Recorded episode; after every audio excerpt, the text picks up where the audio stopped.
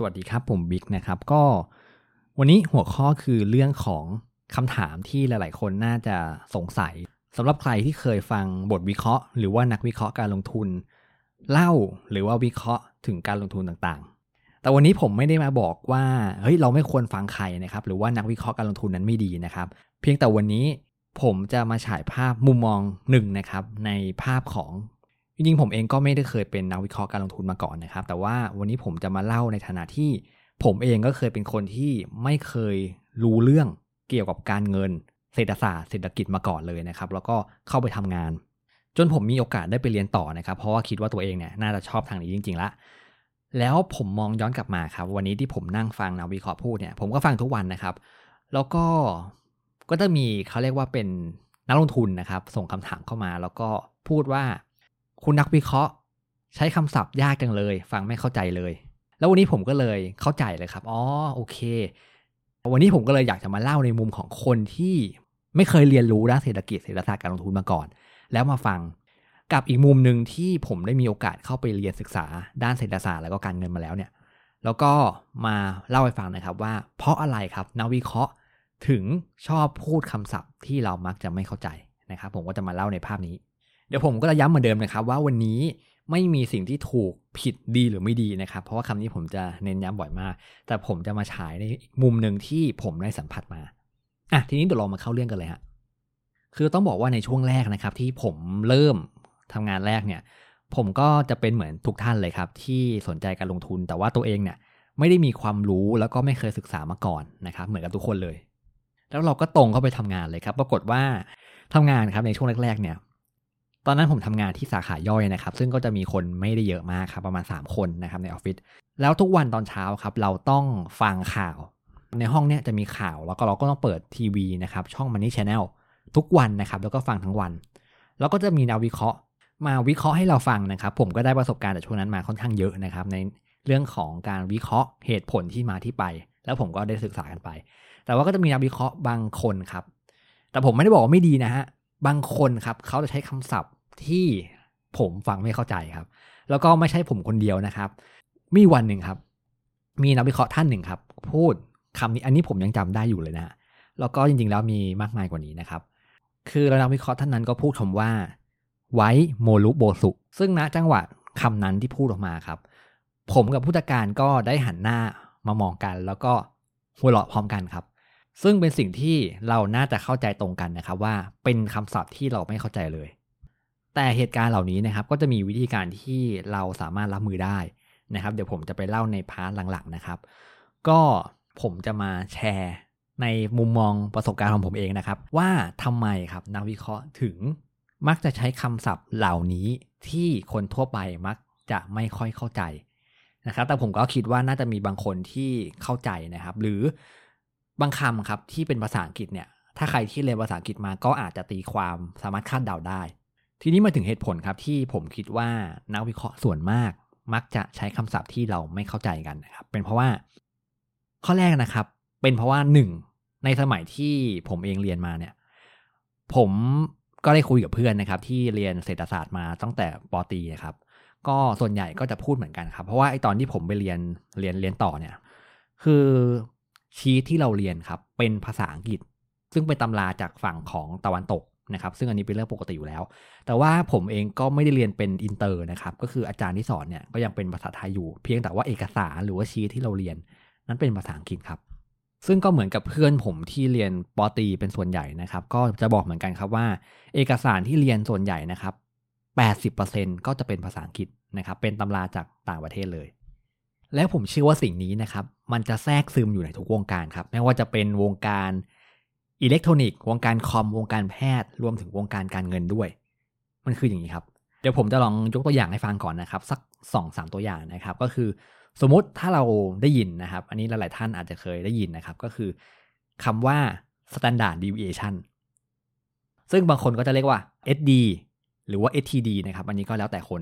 ซึ่งคำนี้ครับมันเป็นคำย่อในเชิงสถิติ ถ้าคนที่เรียนบริหารธุรกิจ หรือว่าเรียนสถิติ ก็จะคุ้นเคยคำนี้เป็นอย่างดี แต่ทีนี้ครับมาลองมาดูคำแปลของมันนะครับ ว่าสมมติถ้าเรานักวิเคราะห์แปลให้เราฟังเนี่ย มันจะคือคำว่าอะไร อย่าง STD นะครับ หรือว่า SD หรือว่า Standard Deviation เนี่ย มันจะถูกแปลว่า ส่วนเบี่ยงเบนมาตรฐานครับ แล้วในมุมแรกนะครับ มุมแรกก่อนสมมติถ้าเราเอาคำแปลเนี้ยมาพูดเลย มันจะเป็นอย่างนี้ครับ ณ ตอนนี้ครับ ดัชนีเซตอินเด็กนั้นถูกเทรดอยู่ที่ระดับ ส่วนเบี่ยงเบนมาตรฐานลบสองอันนี้คือสมมุติถ้าเราแปลเลยนะครับ แต่ผมเชื่อว่าถ้าใครที่ฟังประโยคนี้แล้วเนี่ย ก็จะพอเข้าใจได้นะครับว่า เฮ้ยไอ้คำศัพท์คำนี้เนี่ย มันคงต้องแปลไทยเป็นไทยอีกทีหนึ่งนะครับเดี๋ยวทีนี้ลองมาดูกันนะครับว่าถ้าแปลไทยเป็นไทยอีกทีนึงแล้วมันจะเป็นยังไง ซึ่งคำว่าส่วนเบี่ยงเบนมาตรฐานนะครับ ถ้าแปลเป็นไทยอีกทีหนึ่งก็คือ มันคือค่าที่เคลื่อนออกจากค่าเฉลี่ยอะเดี๋ยวเรามาดูประโยคเต็มกัน วันนี้นะครับดัชนีเซตอินเด็กนะครับถูกเทรดอยู่ที่ระดับลบสองค่าที่คาดเคลื่อนออกจากค่าเฉลี่ย อันนี้ผมจะให้ดูเป็นภาพตัวอย่างเบื้องต้นก่อน แล้วก็เดี๋ยวผมจะสรุปให้ฟังอีกทีหนึ่งนะครับ อีกสักตัวอย่างหนึ่งสั้นๆ พอนะครับ แค่คำศัพท์ อย่างเช่นเราจะเคยได้ยินคำว่า correlation คำนี้แปลเป็นไทยว่า สัมประสิทธิ์สหสัมพันธ์ ซึ่งถ้าเราเอาคำนี้มาพูดใช้กันในระบบนาวิเคราะห์ทุกวันนี้ ผมก็ยังเชื่อว่า ก็ยังมีคนบางส่วนที่อาจจะยังไม่เข้าใจอยู่ดี แต่ก็จะไม่ใช่ทุกคำที่มีลักษณะนี้นะครับ แต่ก็จะมีอีกแบบหนึ่งอีกคำหนึ่งที่เราฟังแล้วรู้สึกว่ามันเข้าใจได้เลย อย่างเช่น อาจจะเป็นคำว่า demand supply หรือคำว่า outlook downgrade อะไรต่างๆนะครับ ที่เป็นคำศัพท์ภาษาอังกฤษที่เราสามารถแปลได้เลย แต่อย่างตัวอย่างแรกที่ผมหยิบมาคือในเรื่องของ standard deviation หรือว่าตัว correlation นะครับสองคำนี้เป็นคำที่ถ้าเราแปลมาแล้ว สุดท้ายครับคนผู้ฟังเนี่ยก็ยังต้องแปลไทยเป็นไทยอีกอยู่ดี ดังนั้นผมก็เลยอยากจะให้ทุกคนทำความเข้าใจนะครับว่าบางคำนะครับในคำศัพท์เศรษฐศาสตร์หรือการเงิน ถ้าแปลจากอังกฤษเป็นไทยแล้ว เรายังต้องแปลไทยเป็นไทยอีกทีหนึ่งอันนี้ก็คือเป็นอย่างสิ่งที่อยากให้ทุกคนเข้าใจนะครับในมุมของนักวิเคราะห์ด้วยนะครับ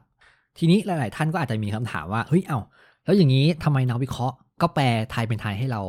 ด้วยสิ มันจะไปยากอะไรใช่ไหมครับ เพราะอย่างวงการอื่นๆนะครับ อย่างเช่นหมอเนี่ย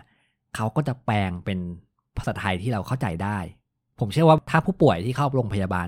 เราจะพบว่ามีน้อยมากที่คุณหมอนั้นจะใช้คำศัพท์กับเราอะอย่างเช่นนะครับ สมมุติถ้าเราพูดถึงหัวใจ ภาษาอังกฤษคือคาว่า heart ซึ่ง heart เนี่ยมันสั้นกว่าคำว่าหัวใจใช่ไหมฮะแต่ว่าหมอเนี่ยส่วนใหญ่ก็แทบจะไม่มีเลยที่ใครพูดคำว่า heart กับเรา แล้วผมเชื่อว่าหมอส่วนใหญ่นะครับ ก็เรียนเป็นภาษาอังกฤษ เหมือนกันนะซึ่งอันนี้ผมจะแชร์เหตุผลที่ผมคิดนะครับในมุมมองผมนะครับว่าทำไมเราถึงไม่ค่อยที่จะเห็นการแปลไทยเป็นไทยในวงการคำศัพท์การลงทุนหรือว่าเศรษฐศาสตร์นะครับ ซึ่งในมุมมองผมนะครับเป็นเพราะว่าเราต้องเข้าใจก่อนนะครับว่านักวิเคราะห์ส่วนใหญ่นั้น ใช้สมอง 90%ขึ้นไปแหละครับในการทำงาน ซึ่งงานส่วนใหญ่ที่นักวิเคราะห์ทำคือการวิเคราะห์ข้อมูลจำนวนมาก ซึ่งพูดได้ง่ายว่างานส่วนใหญ่นะครับ 90%ขึ้นไปเนี่ยคือการใช้สมองเป็นหลัก แล้วก็อาจจะมีความเครียดด้วยนะครับสำหรับแวดวงการเงินอันนี้เป็นสิ่งที่เราน่าจะเข้าใจกันดีอยู่แล้ว เพราะฉะนั้นนั่นหมายความว่าถ้าวันนี้ครับนักวิเคราะห์ต้องมานั่งแปลไทยเป็นไทยให้กับเราฟังอีก นักวิเคราะห์จะต้องใช้พลังงานสมองมากขึ้นตามไปด้วย ซึ่งตรงนี้บางท่านก็อาจจะมองว่าก็ใช่สิ เพราะว่าเป็นงานของนักวิเคราะห์ก็ต้องทำหน้าที่ในการวิเคราะห์แล้วก็ประเมินให้นักลงทุนเข้าใจ ซึ่งความคิดนี้ก็ไม่ได้ผิดนะครับ เพราะว่าเราเป็นในฐานะผู้ลงทุนก็ต้องคาดหวังแล้วก็ต้องการที่พึ่ง ซึ่งตรงนี้เป็นสิ่งที่เข้าใจได้ครับ ไม่ใช่เรื่องที่ผิด ซึ่งสรุปเลยนะครับก็คือว่าเหตุผลหลักๆ 2 ข้อนะครับที่ผมคิดว่าเรามักจะไม่ค่อยได้ยินการแปลไทยเป็นไทยจากวงการนักวิเคราะห์การลงทุนนะครับ ก็คือมีอยู่ 2 ข้อ ข้อที่ 1 ก็คือว่าเราส่วนใหญ่เศรษฐศาสตร์ หรือว่าการลงทุนเนี่ยเรามักจะเรียนต้นฉบับเป็นภาษาอังกฤษครับ แล้วก็ เมื่อเราแปลมาแล้ว บางครั้งก็ยังเป็นภาษาไทยที่ยังเข้าใจได้ยากอยู่ อย่างเช่นคำว่าส่วนบริเวณมาตรฐาน หรือค่าสัมประสิทธิ์สหสัมพันธ์ และเหตุผลข้อต่อมาก็คือว่างานนักวิเคราะห์ส่วนใหญ่นะครับ 90%เป็นงานที่ใช้สมอง ถ้าเมื่อไหร่ก็ตามครับที่เราต้องการความกระจ่างให้ชัดขึ้น แปลไทยเป็นไทยมากขึ้น นั่นหมายถึงนักวิเคราะห์จะต้องใช้พลังงานสมองมากขึ้นตามไปด้วย ซึ่งตรงนี้ก็อาจจะส่งผลทาให้การวิเคราะห์ข้อมูล นั้นอาจจะไม่ได้มีประสิทธิภาพ หากเทียบกับให้นักวิเคราะห์นั้นโฟกัสกับงานของเขา แล้วก็ให้เขาใช้สมองเต็มที่ไปกับการวิเคราะห์ข้อมูลเป็นต้นนะครับ ก็ทีนี้เดี๋ยวมาถึงในเรื่องของสมมติถ้าเราเจอเหตุการณ์อย่างนี้แล้ว เราจะมีวิธีการรับมือกับเรื่องนี้อย่างไร ซึ่งตรงนี้ผมก็ได้ไอเดียมาจากคุณเลดาริโอนะครับซึ่งในเล่มเล่มสีแดงนะครับ เล่มล่าสุดเนี่ยเป็นเล่มที่มีชื่อว่า My Principle นะครับก็คือเป็นเล่มที่คุณเลเนี่ยจะให้เราเขียนหลักการของตัวเองในเล่มนั้นนะครับ เป็นคล้ายๆกับ journal diary ของตัวเอง ซึ่งก็จะมี part หนึ่งที่ผมค่อนข้างชอบก็คือ part ของการ reflection ครับ ก็คือเป็นการที่เราจะหาวิธีการรับมือกับเหตุการณ์ที่เรารู้สึกว่าเราไม่พอใจหรือเป็นปัญหาหรืออุปสรรคในชีวิตของเรา เราจะมีวิธีการรับมืออย่างไรนะครับเดี๋ยววันนี้ ผมก็จะหยิบตรงนี้มาแชร์กันด้วย ซึ่งกระบวนการ reaction ของคุณเลดาริโอนะครับ ก็คือจะมี 2 ขั้นตอนครับ ขั้นตอนแรกคือ ให้เราวิเคราะห์ก่อนนะครับว่า ความจริงนั้นมันทำงานอย่างไร ซึ่งขั้นตอนแรกนะครับ เรื่องความจริงทำงานอย่างไรนั้นแต่ละคนก็อาจจะตีความคำว่าความจริงได้แตกต่างกันออกไป อย่างสำหรับผมเองนะครับ ถ้าผมจะให้วิเคราะห์นะครับ ว่าความจริงว่ามันทำงานอย่างไรนะครับ ก็คือว่า ผมจะเข้าใจครับว่า สิ่งที่นักเศรษฐศาสตร์พูด หรือนักวิเคราะห์การลงทุนพูด มันมาจากเบสพื้นฐานที่เขาเรียนมาครับ แล้วก็ตอนการเรียนการสอนนี้จะไม่มีการสอนเป็นคำแปลภาษาไทยนะครับ ซึ่งทุกการเรียนการสอนนั้นจะใช้การทับศัพท์เป็นภาษาอังกฤษเลย ซึ่งอันนี้คือความจริงที่ผมได้เรียนรู้มานะครับ แต่ว่าถ้าแต่ละท่านที่อาจจะไม่เคยเรียนมาก่อนนะครับ ก็อาจจะลองตีความความจริงของท่านดูนะครับ ซึ่งไอ้หลักการ reflection ข้อที่1นนะครับว่าความจริงทำงานอย่างไรนั้น มันใช้ได้กับทุกเรื่องนะครับ ไม่ว่าจะเป็นเรื่องของชีวิตเรื่องของการพัฒนาตัวเองนะครับ หรือว่าเรื่องการเงินก็แล้วแต่ ทีนี้ข้อต่อมาครับก็คือว่าให้เราวิเคราะห์ต่อครับว่า ถ้ามันเกิดขึ้นอีกในอนาคต เราจะทำอย่างไร อย่างเช่น ถ้าเรื่องนี้นะครับเฮ้ยนักวิเคราะห์คนนี้พูดไม่เข้าใจเลยแต่ว่าพูดดีนะ ถ้ามันเกิดขึ้นอีกในวันพรุ่งนี้ทำยังไงดี ข้อนี้จะเป็นผลมาจากข้อแรกครับ เมื่อเรารู้แล้วว่าความจริงมันทำงานอย่างไร สมมติอย่างเคสที่ผมยกตัวอย่างเมื่อกี้ ถ้าผมรู้แล้วว่าความจริงก็คือ นักวิเคราะห์นั้นมักจะพูดในสิ่งที่เขาเรียนมา และเขาจะไม่ค่อยได้เรียนที่เป็นคำแปลมา เพราะฉะนั้นถ้ามันเกิดขึ้นอีกในอนาคต มันก็จะมีทางแก้อยู่ 2 ทางนะครับ ซึ่งทางนี้เป็นทางที่สำหรับผมเองนะฮะก็คือวิธีการแก้มีอยู่ 2 อย่างครับ ข้อที่ 1 ก็คือให้เราศึกษาหาข้อมูลด้วยตัวเองครับ ก็คือเมื่อไหร่ก็ตามที่เราเจอคำที่เราไม่เข้าใจแล้ว เราอาจจะจดไว้ก่อน หรือเราอาจจะหยิบมือถือขึ้นมา แล้วก็เสิร์ชหาเลยก็ได้ว่ามันคืออะไร แปลว่าอะไร อันนี้คือวิธีแรก ส่วนวิธีที่2นะครับสำหรับคนที่ไม่เลือกข้อแรกนะครับ ก็คือว่าเราปล่อยผ่านนะครับ สิ่งนี้ไม่ได้ผิดนะครับ ซึ่งวิธีแก้ข้อที่ 2 ก็คือว่า ให้เราปรับที่ mindset ครับ ให้เราคิดว่าไม่มีใครที่สามารถเก่ง หรือว่าสามารถทำความว่าใจรู้ทุกอย่างที่อยู่บนโลกนี้ได้ นะครับ ข้อนี้ก็จะมาจากคุณปีเตอร์รักเกอร์นะครับ ที่เขาบอกว่า ผลงานทุกอย่างที่เกิดขึ้นกับเราหรือว่ากับโลกใบนี้เนี่ยมักจะเกิดจากจุดแข็งเท่านั้นครับ ซึ่งข้อนี้ก็คือพูดได้ง่ายว่าให้เราปรับที่ mindset ตัวเองนะครับ เมื่อเราแก้เอาวิเคราะห์ไม่ได้ละ เราก็แก้ที่ตัวเราเองครับว่าให้เราปรับ mindset หรือปรับมุมมองใหม่นั่นเองนะครับ เป็นการมองว่าเฮ้ยถ้าเราเจอเรื่องที่เราไม่เข้าใจ หรือว่าเรื่องที่เราไม่เก่งไม่ถนัดแล้วเนี่ย เราก็อาจจะปล่อยวางครับกับเรื่องนี้เรื่องคำศัพท์ต่างๆนี้ แล้วก็เอาเวลาส่วนใหญ่ครับ ไปใช้พลังงานกับสิ่งที่เราถนัดเป็นจุดแข็งของเรา หรือเราชอบดีกว่า เป็นต้นนะครับ ก็เนื้อหาในวันนี้นะครับ เป็นเพียงความคิดเห็นจากมุมมองของผมเท่านั้นนะครับ ในมุมที่ผมเองก็เคยอยู่ในฝั่งของคนที่ไม่เคยรู้เรื่องเศรษฐศาสตร์การเงินมาก่อนเลยนะครับ แล้วก็ได้มีโอกาสเข้าไปศึกษาเรียนรู้ครับ แล้วก็ กลับมามองย้อนกลับมาแล้วก็จะเห็นครับว่า เออ จริง ๆ แล้ว รูปแบบเบื้องหลังการวิเคราะห์ หรือว่าความจริงที่ผมมองนั้นมันทางานอย่างไรนะครับ ซึ่งความคิดเห็นต่างๆ ก็ไม่ได้มีผิดไม่ได้มีถูกนะครับ สามารถ